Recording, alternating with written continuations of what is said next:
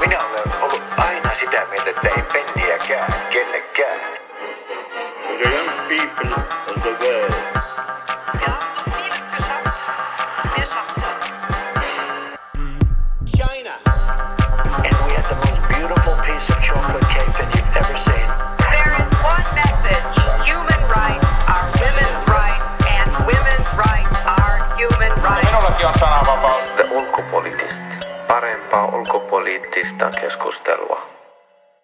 Tervetuloa te ulkopoliittistin pieneen podcast-studioon. Meillä on tänään aiheena Brasilia ja Bolsonaro.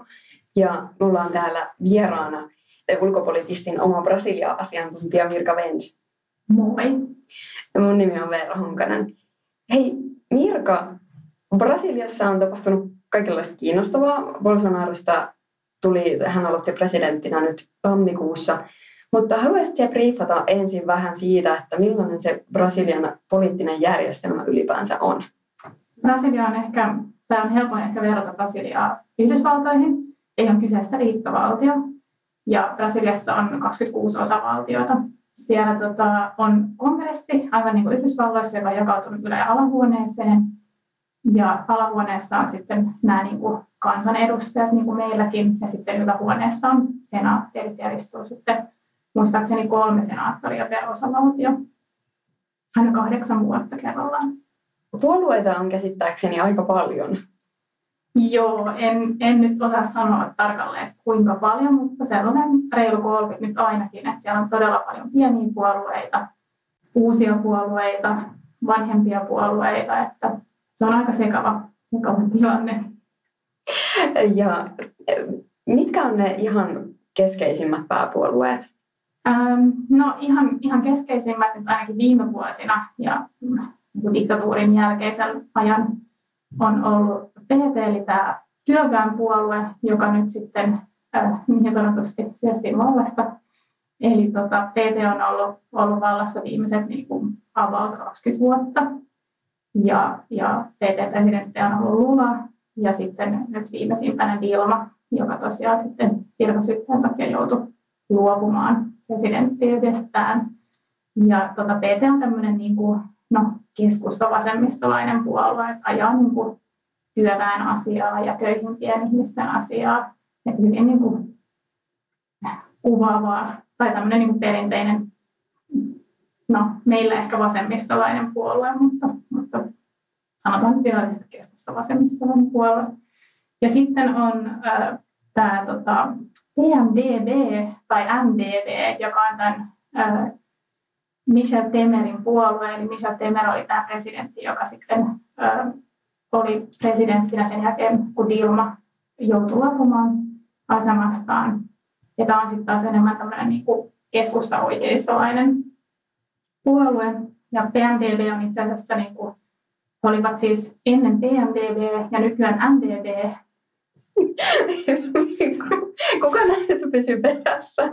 Nimenomaan, mutta siis tässä on ihan niin kuin, äm, taustalla sellainen asia, että tässä ihan viime vuosien, viimeisen kahden vuoden aikana, niin ää, sen takia, koska no, ennen kaikkea PT ja sitten korruptiosotkujen takia, niin, niin puolueet oli hyvin epäsuosittuja Brasiliassa, edelleenkin on.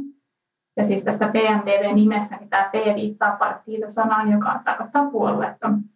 No sitten tuli tämmöinen villitys, että haluttiin muuttaa puolueiden nimiä tällaisiksi sloganeiksi. Ja sitten tästä PMDVstä pudotettiin tämä P pois, niin nyt se on demo, Brasilian demokraattinen liike. Okei, tulee mieleen ihan joku liike, mikä meilläkin on Suomessa, mutta tota, ei, ei mennä siihen. Um, no miten Brasilian politiikkaa ylipäänsä voisi kuvailla? Ainakin minulle luen uutisia, niin tulee vähän semmoinen olo, että siellä on vähän kaoottista ja, ja tosi vaikea niin pysyä perässä, että mitä, mitä siellä nyt tapahtuu. No joo, kyllä, sen, kyllä voisi sanoa, että se on aika kaoottista. Ähm, ehkä osittain johtuu just siitäkin, että jos ajatellaan, että siellä alahuoneessa istuu semmoinen reilu 500 kansanedustajaa, ja sitten ähm, lisätään siihen vielä sitten nämä kaikki puolueet, joita on ihan valtavasti. Ja esimerkiksi semmoinenkin niin kuin erikoisuus Brasiliassa on ollut viime vuosina, että, presidenttipuolueella ei ole koskaan ollut enemmistöä sillä puolueella itsellään. Eli, eli siellä alahuoneessa täytyy presidentinkin aina luoda tällaisia niin koalitioita eri puolueiden kanssa, jotta se saa läpi omia asioitaan. Ja, tota, ja sitten tästä just itse asiassa unohdin mainita, niin tämä PSL, joka on sitten Bolsonaron puolue, on tämmöinen oikeisto-konservatiivinen puolue. Ja tota, se on ollut ihan tähän vuoteen 2019 asti hyvin pieni marginaalipuolue. Ja tota, Bolsonaro ei itse asiassa ollut, ollut tota PSLn kansanedustaja missään vaiheessa, paitsi hän, hän siis liittyy sitten PS-puolueeseen 2018 tammikuussa. Ja, ja Bolsonaron suosion myötä oikeastaan tämä PSL myös kasvatti ää, edustajuuttaan siellä alahuoneessa. Eli voidaan sanoa oikeastaan, että Bolsonaro oli se, se vetonhaula niin sanotusti tässä PSL nousussa, mutta toki PSL ei ole myöskään sitä enemmistöä alahuoneessa. PTL on edelleen enemmistö siinä. Uh, Bolsonaro tosiaan valittiin tai voitti presidentinvaalit viime syksynä ja aloitti nyt tammikuussa, niin, mutta on kuitenkin tullut politiikkaan vähän silleen viime aikoina, niin sanotusti. Niin mikä tämä tyyppi oikein on? No itse asiassa Bolsonaro ei ole tullut politiikkaan viime aikoina. Että tämähän on niin kuin huvittavaa jotenkin sen kampanjasta, että se on jotenkin saanut tai onnistunut esittämään itsensä sellaisena uutena ja erilaisena jotenkin niin kuin tämän korruptoituneen poliittisen eliitin ulkopuolelta tulleena tai tulevana ehdokkaana. Mutta tosiasiassa Bolsonaro on ollut lähes 30 vuotta kongressissa. Ja tota, hän, on, hän on siis ollut, hänen taustansa on armeijassa, että hän on käynyt siellä koulua ja sitten ollut armeijan palveluksessa, kunnes sitten 80-luvun puolella siirtyi reserviin ja sitten sieltä siirtyi sitten Rion kaupungin valtuustoon. Ja sitten sieltä nousi aika, aika pian jo oikeastaan kongressiin sinne alahuoneeseen. Ja hän on aina ollut tällainen niin konservatiivinen ja edustaja, joka on aika tuntematon ollut, mutta tota, aina silloin tällöin on noussut otsikoihin tämmöisellä kummallisella möläytyksillä. Hän on niin kuin, kyllä ajanut siis todella konservatiivisia arvoja, arvoja ja sitten tukenut sotilasdiktatuuria muutama vuosi sitten, niin hän oli otsikoissa sen takia, että hän oli kutsunut toista kansanedustajaa tai sanonut toiselle kansanedustajalle, että hän oli liian ruma raiskattavaksi. Tämmöisiä tämmöisiä yksittäisiä asioita hänellä on ollut, jotka on tuonut häntä julkisuuteen, mutta ei varsinaisesti niin hänen politiikkaansa tai, tai muuten hänellä ei ole ollut mitään tämmöistä laajaa kannatusta. No miten hän pystyi nousee presidentiksi, jos ei ole ollut kuitenkaan laajaa kannatusta ja muuta, ja on sitten löytellytkin vaikka mitä, toki se nyt ei välttämättä estä ketään nousemasta presidentiksi, mutta tota, niin, no se on ehkä vähän niin kuin sillä hankala kysymys, että, että niin kuin, kyllä se varmaan tuli aika monelle puskista, että, että Bolsonaro oli yhtäkkiä joku varten otettava ehdokas. Jos lukee vaikka tässä 2017 julkaistuja analyysejä siitä, että mitkä ehdokkaat milläkin puolueella on niin kuin tämmöisiä vahvoja ehdokkaita, niin ei Bolsonaro ollut siellä missään vaiheessa niin kuin esillä. Että se tuli niin kuin todella silleen puskista. Mutta tota, ehkä tässä niin kuin, voisi ehkä ajatella, että siinä on niin kuin taustalla just se, että kun Bolsonaro onnistui niin kuin rakentamaan sen kampanjansa sen ympärille, että hän on niin kuin korruption vastainen, hän tulee ulkopuolelta ja sitten hän kannattaa sotilasdiktatuuria. Ja nämä on sellaisia, niin tämä sotilasdiktatuurin asiakin on sellainen, että, että silloin Dilman virkasyytteen aikaan, kun oli paljon mielenosoituksia Brasiliassa, niin siellä oli yksittäisiä henkilöitä, jotka toi tällaista niin kuin sotilasdiktatuuri takaisin, niin kuin, miksi sitä nyt kutsuisi, no tällaisia niin kuin lausahduksia kuuli aina sieltä täältä, että ei ollut toki mitään iso joukko, joka tätä kannatti, mutta kyllä se varmasti, ne nousi kuitenkin julkisuuteen, niin kyllä se varmasti oli sellainen asia, joka, joka myös niin kuin ainakin auttoi Bolsonaroa. Ähm, ja sitten ehkä niin kuin laajemmin tässä kontekstissa on tietenkin se tämä Dilman virkasyyte ja, ja se, että, että tota, luottamus pt ja jotenkin se niin, oli, oli kadonnut ja se johtui sitten taas osittain siitä, että talous oli taantumassa. Ja, ja se katsottiin olevan niin PTn politiikan tulosta ja seurausta ja semmoista niin kuin sen sosiaalipolitiikan asiassa ja sitten huonon talouspolitiikan tulosta. Ja sitten toisaalta samaan aikaan, niin kuin, joka tavallaan kietoutuu tähän kaikkeen, tähän, niin kuin, minkä takia Dilma joutui virkasyytteeseen, niin tämä autopesulla korruptioskandaali, johon on kylläkin täytyy niin kuin sanoa, että, että siis varmaan kaikki brasilaiset puolueet on jollain tavalla niin kuin ollut osallisia siinä. Että ei ole sellaista puoluetta, joka ei olisi, jonka edustajat tai, tai jotkut tukijoukot ei olisi jollain tavalla ollut siinä mukana. Mutta jostain syystä, tai no, on se varmaan aika itsestään selvää, että se niin kuin hallituspuolue ja hallitseva puolue niin, niin joutuu kärsimään siitä kaikista eniten, vaikka Dilmaa ei kuitenkaan tähän päivään mennessä pystytty itse henkilökohtaisesti liittää siihen. Niin tämä on varmaan ollut sellainen, että Bolsonaro on kuitenkin, ää, se ajatus on ollut hyvä ja se on onnistunut niin kuin, tarttumaan siihen kansan niin kuin, turhautumiseen ja sitten toisaalta siihen kahtia jakoon, että siihen oli todella niin kuin, vahva tällainen PTn vastainen, niin kuin, en nyt ehkä sanoisi liike, mutta kuitenkin sellainen niin kuin, yhteiskunnassa sellainen iso kansanosa, jotka oli todella kyllästyneitä pt ja jotka halusivat niin kuin heidät hinnalla millä hyvänsä pois. Että tällaisia, just ennen vaaleja oli tällaisia, niin kuin, sano, monet sanoivat, että mikä tahansa muu kuin PT, että niin kuin vaikka Bolsonaro, vaikka häntä niin kuin tavallaan tuettu, niin, niin se oli kuitenkin parempi vaihtoehto näistä. Et siitä, se oli varmasti niin kuin Bolsonaron etu. Ja, ja et en, en, mä niin kuin, en tiedä kuinka hyvin voi sanoa, että kuinka paljon voi sanoa, että Bolsonaro oli suoranaisesti kannatusta, niin kuin, joka ei olisi jollain tavalla liittynyt siihen, että vastustetaan PTtä. Tosin nyt voi sanoa, että helmikuussa oli kannatusmittaukset, ja siinä oli kyllä Bolsonaron kannatus edellä yli 50 prosenttia, että kyllä se nyt ainakin on sitä kannatusta myös tällä hetkellä. Mutta ehkä se on kuitenkin liian aikaista vielä tässä vaiheessa sanoa, että, että mistä se johtuu ja mistä se juontuu sen kannatus. No, minkälaisia vaalilupauksia hän teki kampanjansa aikana? Sellaisia ehkä niin kuin eniten julkisuudessa olleita on ollut just no, Brasiliassa hyvin tärkeänä alkuperäiskansojen maa-oikeudet ja, ja sitten sen, siihen liittyen niin oikeastaan se, että, että Bolsonaro haluaa höllentää niin kuin sitä sääntelyä, joka liittyy niihin maa-oikeuksiin, ja sitten toisaalta, joka edistää, että hän haluaisi niin kuin edistää kaivostoimintaa ja, ja metsäyhtiöiden toimintaa, metsähakkuita, että niin kuin saadaan brasilialaista niin kuin bisnestä taas sinne alueelle. Että tämä on ehkä semmoinen yksi iso asia. Sitten on tällaisia äh, Trumpilta matkittuja vaalilupauksia, kuten, kuten suurlähetystön siirtäminen Jerusalemiin.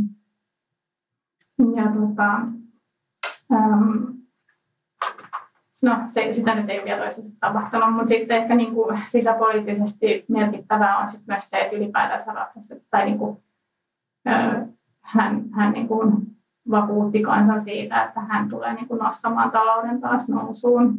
Ja se on tietenkin siellä hyvin iso asia. Ja sitten niin kuin ehkä vähän toissijaisia on nämä, nämä sotilasdiktatuurilla piirrettailut tai tämmöiset, niin kuin, eihän hän missään vaiheessa sanonut, että hän suoraan, tai tässä kampanjassa sanonut, että hän suoraan haluaisi diktatuuria enää takaisin, mutta, mutta kuitenkin piti sitä hyvänä. Ja kyllä se on niin kuin osittain jo näkynyt hänen niin kuin hallituksessaan, että, että vähintäänkin tämmöisiä niin kuin armeijan arvoja halutaan tuoda niin takaisin yhteiskuntaan. Minkälaisia arvoja ne siis on? Kuri ja järjestys.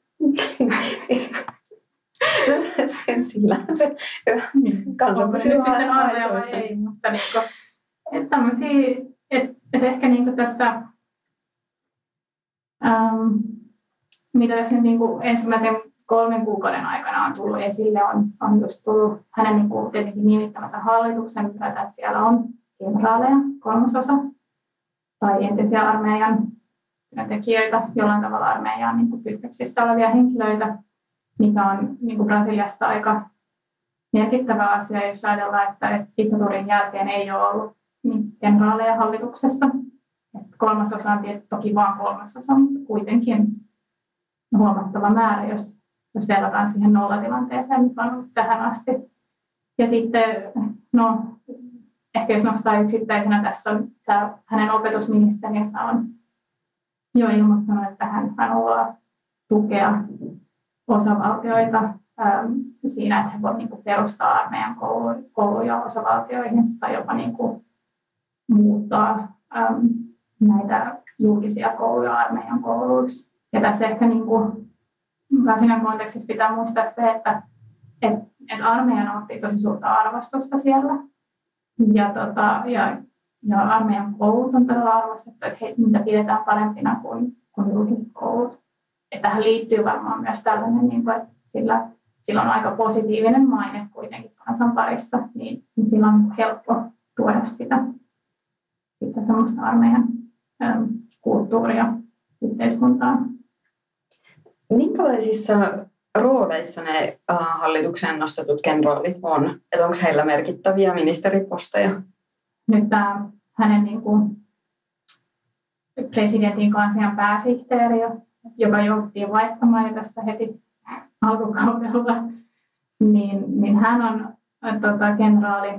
Ja sitten sit siellä on tämmöisiä kuin kaivos- ja energiaministeri, um, se on institutionaalisen turvallisuuden ministeri. Siellä on muutenkin Brasiliassa muistaakseni 22 ministeriä. Et näitä on aika, aika runsas joukko.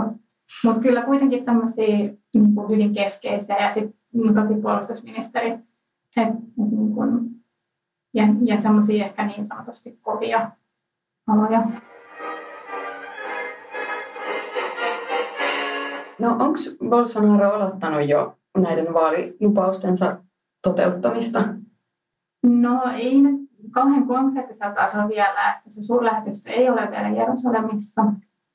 Ja tota, no, näiden maa-oikeuksien osalta niin on kyllä niin kuin alettu jo valmistelemaan tota, noita niin kuin sääntelyjen höllennyksiä. Sitten muun muassa maatalousministeriössä ollaan alettu myös valmistelemaan tälle, näiden torjunta-aineisiin liittyvien sääntelyjen höllentämistä, mikä on sitten taas niin iso asia. Brasiliassa toki sillä halutaan tukea sitä paikallistuotantoa, mutta sitten siinä voi olla tämmöinen niin kuin seuraus, että esimerkiksi kaupankäynti EUn kanssa vaikeutuu, koska EU on sitten taas niin tiukat ne, ne säännökset niin kuin liittyen torjunta-aineisiin ja niiden käyttöön. Ja keskustellaanko tästä asiasta Brasiliassa, että, tavallaan jos tehdään A, niin sillä on seurauksia B ja C. Kyllä siitä keskustellaan ainakin jollain tasolla ja varsinkin asiantuntijatasolla, mutta en mä tiedä kuinka paljon sit niinku yhteiskunnan tasolla muuten niin sanotun tavallisen kansan parissa. Et ehkä se liittyy enemmän, tai ehkä siitä keskustellaan just eniten niissä piireissä, missä se koskettaa suoraan. Et jos ajatellaan torjunta-aineiden käyttöä, ja sitten sitä kautta pystytään ehkä niin kuin lisäämään työllisyyttä tai, tai lisäämään ihmisten tai nostamaan ihmisten tulotasoa tai näin, mutta tota, miten pitkälle sitten ehkä ymmärretään niitä vaikutuksia. Ja sitten toisaalta ehkä myös niin kuin uskotaan sitä, että voiko tämä oikeasti niin kuin olla niin iso asia ja vaikuttaa niin paljon. Ja sitten jos ajatellaan tätä maa-oikeusasiaa, niin se ei varmaan valitettavasti kuitenkaan ei alkuperäiskansoihin kuuluvia ihmisiä ihan hirveästi kiinnosta. Että, että ehkä siihenkin niin kuin toisaalta sitten parempi tulokulma sille julkisessa keskustelussa olisi se ilmastonmuutos ja sen kautta ja sitten toisaalta puhua niistä paikallisista vaikutuksista, mitkä vaikuttaa kaikkiin brasilialaisiin, niin kuin kuivuus. Nämä Amazonin metsähakkuut on kyllä ihan suoraan liitettävissä siihen kuivuuteen, mistä on viime vuosina ihan niin kuin enenevissä määrin käsitty myös Brasiliassa. Ja eikö, muistanko nyt oikein, että um, joku näistä ilmastokokouksista siirrettiin Brasiliasta pois? Joo, Chileen kyllä siirrettiin. Se oli heti jo, itse asiassa se siirrettiin, että se päätös jo ennen, ennen Bolsonaron kauden alkua, mutta se oli siis Bolsonaron tahto kylläkin. Ja sitten tässä, jos nyt näitä ilmastoasioita tässä mietitään vielä, niin niin ehkä Brasilian kohdalla niin huolestuttavaa voi olla se, että, että jos niin kuin Bolsonaro, ähm, joka ei ole mikään ilmastonmuutokseen uskova poliitikko, niin, niin jos hän, tota, että hänkin niin kuin mahdollisesti voisi irtautua Pariisin ilmastosopimuksesta, mikä olisi erityisesti niin kuin Brasilialle tosi iso kolaus, koska Brasilia oli yksi näitä niin kuin, ää, voimakkaampia niin kuin sen ilmastosopimuksen ää, eteenpäin vieviä tahoja ja ajoi sitä hyvin voimakkaasti edellisen hallituksen aikana. Että sitten se olisi niin kuin, tietyllä tavalla Brasilian maine niin kuin kansainvälisesti menee siinä. Ja, ja sitten se usko siihen, että Brasilia pystyy niin kuin, ajamaan tällaisia tärkeitä asioita. Ja toki se, että Brasiliassa se ilmastonmuutos kysymys on tosi iso kuitenkin, että ja tärkeä ja, ja semmoinen, joka vaikuttaa heihin suoraan ja hyvin niin kuin lyhyelläkin aikavälillä. Et kuulostaa ihan siltä, että Bolsonaro äh, tekee aika monia sellaisia asioita, mitä, mitä tota, Yhdysvaltain presidentti Donald Trump tekee ja, ja, ja tota, mistä nousee otsikoihin, niin ähm, olet itsekin kirjoittanut analyysejä ja kommentteja Bolsonarosta ja verrannut häntä tai sanonut, että ja, niin kun, että ylipäänsä Bolsonaro on nähty tällaisena Etelä-Amerikan Donald Trumpina, niin ähm, johtuuko se just tästä ilmastoskeptisyydestä ja että kurjen järjestys pitäisi tuoda takaisin ja, ja kyllä nämä työpaikat nyt palaa tällä, kun me tehdään tavallaan omaa politiikkaa välittämättä ehkä ähm, maailmankaupasta tai, tai muista. No joo, siitä kyllä varmaan aika pitkälti si- siihen liittyy. Ja toki niin Bolsonarohan on itse sanonut, että hän ihailee Donald Trumpia. Että se on ihan selkeä se hänen niin kuin, tota, no, hänen ihastuksensa. Romance. Kyllä. Mutta tota, ehkä näiden niin kuin sun mainitsemia asioiden lisäksi, niin sitten on vielä semmoinen niin kuin ylipäätänsä, mikä ehkä koskee myös Trumpia, on tämmöinen niin globalisaation vastustaminen ja tämmöisten niin kuin kansainvälisten järjestöjen, kuten YK on vastustaminen, niin, niin se on myös Bolsonaron hallituksessa näkyy ainakin, että hänen nimettävänsä ulkoministeri on tällainen ää, uradiplomaatti, niin kuin Brasiliassa usein ulkoministeri on, nimetään niin kuin Itamara Chinikan tai ulkoministeriä niin sen sisältä. Mutta tässä ehkä niin kuin poikkeuksellista tässä hänen nimityksessään oli se, että kyseessä ei ole mikään ää, pitkän linjan diplomaatti vielä, että hän ei, hän ei ole koskaan palvellut suurlähettiläänä muun muassa ulkomailla, että, hän on suht nuori ja niin junioritasoinen. Mutta hän on sitten julkaistu tota, ulkoministeriön omalla, ja heillä on tämmöinen oma niin journaali, jossa voi julkaista sitten tämmöisiä tieteellisiä, no kai on ihan tieteellisiä artikkeleita, en sitten tiedä kuka ne tarkastaa, mutta kuitenkin, niin hän on siis puhunut YKta vastaan ja, ja tota, hän myös vastustaa niin kuin, no, samaa sukupuolta olevien avioliittoa ja, ja tällaisia niin kuin perinteisiä konservatiivisia asioita. Ja se, se, että hän on nimittänyt, hän on valinnut niin kuin tämmöisen ulkoministerin, niin kertoo siitä myös, minkälaista ulkopolitiikkaa hän haluaa ajaa. The ulkopolitist. Tuossa vaalikierroksen, presidentinvaalikierroksen ensimmäisellä kierroksella siis Brasiliassa nousi esiin keskustelu naisten, naisten asemasta ää, ja siitä, että hyväksytäänkö nais vihamielistä puhetta yhteiskunnassa ja politiikassa, ja tämä on siis suora lainaus omasta kirjoituksesta, niin mitä tota tälle keskustelulle on tapahtunut, koska ilmeisesti konservatiiviset arvot on, on aika vahvoilla tällä hetkellä? Joo, on. Ja tota, valitettavasti niin se, se oli siis tämmöinen niin kuin, ää, Bolsonaron vastainen kampanja, joka oli pääasiassa niin kuin naisten, myös, tai naiset oli pääasiassa siinä niin kuin mukana. Ja se liittyy just näihin Bolsonaron tämmöisiin naisvastaisiin kommentteihin ja, ja tota, ylipäätänsä siihen hänen asenteeseensa suhteessa naisiin ja siihen, mikä on naisen paikka yhteiskunnassa tai perheessä. Niin se ei valitettavasti sitten enää jotenkin sen ensimmäisen kierroksen jälkeen, niin se jotenkin kuivukasaan koko liike valitettavasti. En tiedä, mitä sille tapahtui, miksi näin kävi. Ää, en tiedä, liittyykö se jotenkin siihen, että jotenkin se tilanne nähtiin vanitoimattomana.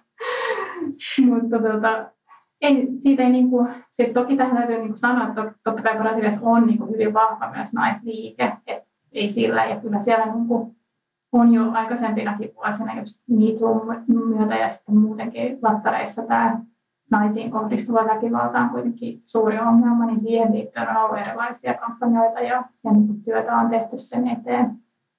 Mutta kyllähän tämmöinen presidentti, joka no, hän, hän kuitenkin niin kuin ajaa konservatiivisia arvoja, tukee sellaisia konservatiivisia arvoja ja, ja tota, hän on myös nimittänyt tämmöisen ministerin, tässä nyt oli vai ihmisoikeus, naisasioiden ja joku kolmas ministeri. Se on tämmöinen yksi, siis yksi ministeriö, jossa on kaikki nämä ihmisoikeus- ja naistasa-arvoasiat. Ja tota, tämä ministeri on sitten tämmöinen, joka on muun muassa heti töikseen ilmoitti tota, tammikuussa, että, että hänen mielestään Brasiliaan pitää palata, niin brasilialaisessa yhteiskunnassa pitää palata siihen aikaan, jossa pojat pu- puetaan siniseen ja tytöt pinkkiin. Että nämä on tämmöisiä niin kuin, että mennään, mennään niin kuin hyvin paljon ajasta taaksepäin tietyllä tavalla. Vaikka sitten toisaalta täytyy sanoa, että kyllä siinä yhteiskunnassa on ollut niin kuin, eh, aina ollut myös semmoista niin konservatiivisia arvoja. Se on niin kuin esimerkiksi se, että naisen, naisten niin kuin töissä käyminen ja, ja niin kuin äitiys, äitiysvapaisiin liittyvät asiat niin on tosi huonolla tuolla varsinkin Suomeen, mutta, mutta muutenkin. Et ei sinänsä niin kuin kauhean uutta, mutta toki se, että ministeri sanoo näin ja että presidentti on sitä mieltä, että tämä on tämä brasilialainen yhteiskunta, mikä, niin kuin, minkä mä haluan rakentaa. Joo, ja sehän on varmasti se tärkein kysymys ihmisoikeuksiin ja tasa-arvoon ja naisten asemaan liittyen, että pojat puetaan siniseen ja tytöt pinkkiin. Että... Kyllä. Ja toi on tosi kiinnostavaa, koska jos kuitenkin talous pitäisi saada kasvuun tai vahvaan kasvuun ja, ja niin kuin vaurautta lisää ja, ja muuta, niin että sitten naiset jää kuitenkin työelämässä syrjään. Niin, tämä on jotenkin kiinnostavaa, että millä tavoin sitä niin kuin perustellaan. Niin, no se varmaan sitä perustellaan sillä, että et, et niin kuin, et äitien pitää kasvattaa ne lapset kotona kuitenkin. Ja tietyllä tavalla tämä liittyy just siihen, että eihän, ei niin kuin ole mitään julkista, varsinaisesti mitään julkista päivähoitoa tai mitään oikeutta ainakaan mihinkään päivähoitoon. Toki on erilaisia päivähoidon muotoja ja on myös edullisempia vaihtoehtoja, mutta ei, ei suinkaan kaikkialla. Ja sitten toisaalta tässä on myös lapsityöllisyyttä, että lapsetkin käy joissakin paikoissa töissä tai joutuu käymään töissä. Et, se on, niin, se, mä luulen, että sitä niin kuin, tavallaan se naisen niin kuin, ehkä panos siihen sen niin kuin talouden eteen nähdään olevan siellä kotona niin vahvasti, että se liittyy siihen lasten kasvatukseen. Ja tavallaan, että jos se, jos se naiset ei kotona, kun kasvattaa ne lapset, jotka sitten tulevaisuudessa tuottaa brasilialaiselle yhteiskunnalle. Kyllä, joo. Näinhän, näitähän näkee täälläkin niin. näitä argumentteja kyllä. Tota, kirjoitit myös, että Bolsonaro on osa oikeistohallitusten joukkoa latinalaisessa Amerikassa, niin eli siis mikä se laajempi konteksti siellä päin maailmaa on? Se laajempi konteksti on ehkä, tai ehkä sen helpommin ymmärtää sen kautta, että niin kun, tässä on tullut jo mainittuakin tämä sotilasdiktatuuri Brasiliassa, niin, niin isossa osassa myös muita maita siellä alueella on ollut sotilasdiktatuuri. Ja niiden kaatumisen jälkeen on sit aika pitkälti monessakin valtiossa noussut valtaan tämmöinen niin vasemmistolainen tai vasemmistoon niin kuin kallistuva hallitus. Ja ne on ollut pitkään siellä vallalla. Mutta tota, nyt tässä viime vuosina on kyllä näkynyt aika selkeästi, että on vaihtunut hallitukset, että, että Argentiinassa on Macri ja, ja tota, joka on tämmöinen oikeisto, oikeistolainen tai oikeistoon kääntyvä, se on ehkä tietyllä tavalla äm, sielläkin silleen vähän vaikea ehkä verrata niin kuin eurooppalaiseen kontekstiin, koska ne on kuitenkin ehkä sitten sosiaalipolitiikan kautta usein aika sellaisia vasemmistolaisia meidän näkökulmasta mutta siinä niin kuin historiassa ja siinä kontekstissa niin hyvin oikealla ja ajaa tämmöistä niin kuin liberaalia talouspolitiikkaa.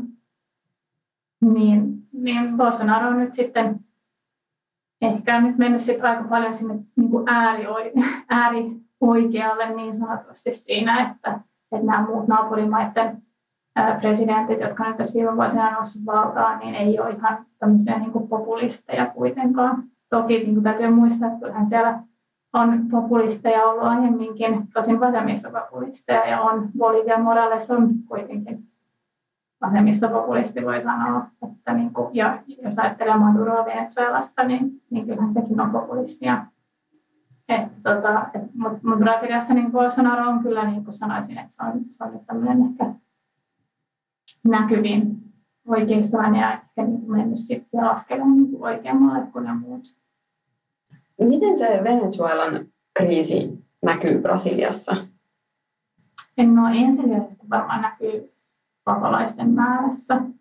Että kyllähän niin kuin, ei ole tullut niin paljon kuin Kolumbiaan, mutta, mutta kyllä Brasiliakin siellä niin kuin naapurivaltiona on saanut aika paljon niitä tuota, pakolaisia, mutta se näkyy mun käsittääkseni kuitenkin pääasiassa Pohjois-Brasiliassa siellä raja-alueella, mikä on tietenkin myös silleen vähän hankala tilanne, että siellä on myös köyhiä osavaltioita, että niitä on vaikea sitten niin kuin vastata tavallaan siihen, siihen kriisiin tai siihen niin kuin pakolaisten virtaan. Ja sitten yksi, yksi kysymys, että Brasilian kohdalla on myös sitten tämä kieliasia, että venezuelaiset ei kuitenkaan puhu portugalia, että miten he, heidät sitten integroidaan sinne niin kuin yhteiskuntaan ja, ja työllistyvät. Mutta mun niin kuin käsitys on kuitenkin se, että se on vielä toistaiseksi suht positiivinen niin kuin ilmapiiri.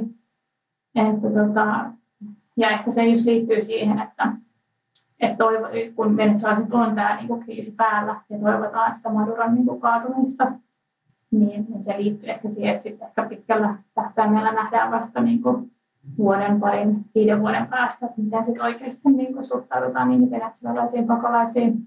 Ja kuitenkin se, että jos mitä tahansa nyt Venezuelassa käy, niin niin ei se varmasti niin mene, että Maduro kaatuu ja sitten kaikki venezuelalaiset palaavat takaisin Venezuelaan. Että siinä se on kuitenkin, on kuitenkin varmaan iso osa siellä niin kuin pidemmän aikaa. Bolsonaro tapaa maaliskuun tuossa loppupuolella ihailemansa Donald Trumpin, niin tietysti varmaan nähdään yhteiskuvia ja muuta, mutta Venezuela varmaan on yksi agendalla olevista asioista Joo, Venezuela on yksi agendalla olevista asioista, varmaan se isoin asia. Ja se varmasti liittyy niin kuin, no, tällä hetkellä niin kuin tähän humanitaariseen apuun, jota on myös Brasilian rajalla odottamassa pääsyä. Marudohan sulki Brasilian rajan tuossa viikolla, toisessa viikolla. Että, tota, siitä varmasti keskustellaan. En sitten tiedä, niin kuin, Lattarimaat nyt ei, mutta sitä mukaan lukien no ei ole kauhean innoissaan siitä, että tehtäisiin jonkinlainen interventio Venezuelaan, ei edes Bolsonaro. Ja tota, mikä sitten taas toisaalta Trump, Trump on ehkä enemmän sitten taas sen kannalla, mutta tästäkin varmaan keskustellaan, en tiedä kuinka paljon siitä sitten tihkuu niin tietoa julkisuuteen. Ja sitten ehkä näyttää Venezuelan lisäksi, niin mikä on siitä agendalla, on myös tämä järjestäytynyt rikollisuus, kansainvälinen järjestäytynyt rikollisuus, mikä siellä alueella toki on edelleen tärkeä aihe ja, ja vaikuttaa niin kuin myös Yhdysvaltoihin ja on heidän intresseissään. intresseissään. Mitä siellä itse odotat Bolsonaron kaudelta? Näiden ehkä kolmen kuukauden perusteella ei ihan hirveästi voi sanoa muuta kuin, että tässä nyt on nähty tosiaan jo, jo pientä tämmöistä korruptio skandaalia, joka on liittynyt Bolsonaron perheeseen tai hänen poikiinsa, ei Bolsonaron siis itseensä suoraan. Et varmaan jos ei, jos ei siinä nyt tapahdu mitään muutosta, jos ei paljastu mitään suoraan Bolsonaro liitetään, niin kyllä mä uskon, että hän pystyy aika pitkälle niin pysymään presidenttinä, suosittuna presidenttinä. Sitten ehkä nyt tällä hetkellä on tai tällä hetkellä seuraava tämmöinen niin kuin iso tavoite hänellä on eläkeuudistuksen läpiajaminen, mikä on tosi tärkeä asia kyllä Brasilialle, ja, että, koska ne kustannukset on ihan valtavat tällä hetkellä. Ja sitten toisaalta sitä yritetään saada Brasilian luottoluokitusta paremmaksi, mikä sitten tietenkin edistäisi myös tätä taloudellista tilannetta.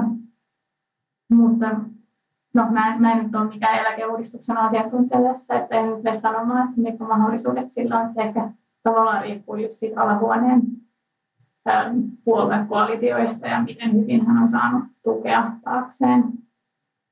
Ähm, ja muuten ehkä sitten, kyllä mä odotan, että, että varmasti tulee niin kuin lisää tämmöisiä tosi ö, kritiikkiä herättäviä avauksia, ei välttämättä Bolsonaro itseltään suoraan, mutta hänen ministereiltään, jotka sitten varmasti herättää kyllä kritiikkiä ja nostattaa keskustelua ja yhteiskunnassa.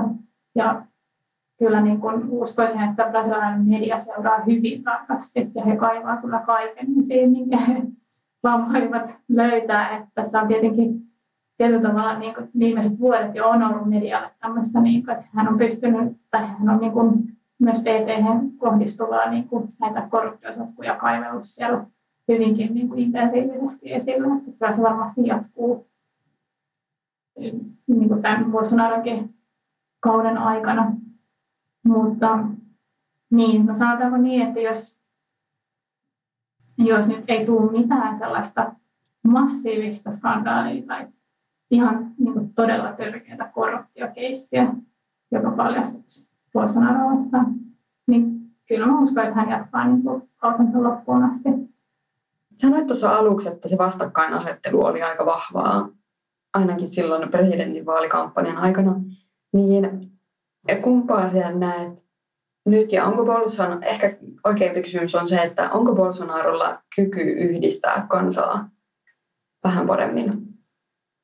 No sen perusteella, mitä tässä nyt on ensimmäisten kuukausien aikana nä- nähnyt, niin en mä nyt näkisi, että hän niin kuin varsinaisesti pystyy yhdistämään kansaa. Että hän on kuitenkin niin ristiriitainen hahmo. Että, tota, että tavallaan mm, niin kuin nyt ehkä kahtia jaossa ei enää voikaan olla kyse siitä, että oletko PTn tukija vai vastustaja, koska PT ei nyt enää ole siellä hallituksessa.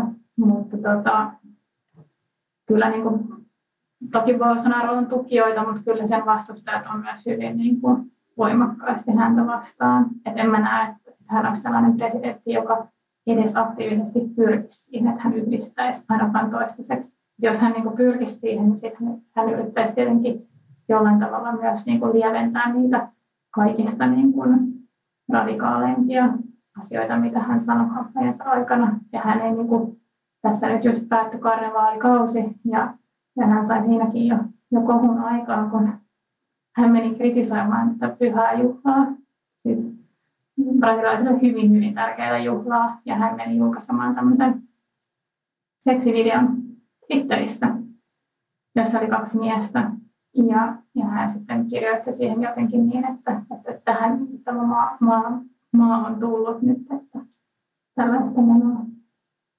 Itä ei varmaan tätä ei otettu hyvin vastaan. Ei otettu hyvin vastaan. En, en tiedä, niin kuin, mun käsittääkseni mukaan, käsitykseni mukaan, niin juuri kukaan ei niin kuin, ollut sen kannalla, että tämä oli hyvä juttu. Mutta tota, varsinkin just, koska tämä on kuitenkin karnevaali on niin iso juhla brasilialaisille ja se on niin tärkeä ja siihen liittyy tämmöistä niin kuin, niin kuin, tosi villiä viletystä myös. Hyvä. Hei kiitos. Tähän on hyvä lopettaa. Kiitos. The ulkopoliittista. Minä olen ollut aina sitä mieltä, että ei penniäkään kellekään.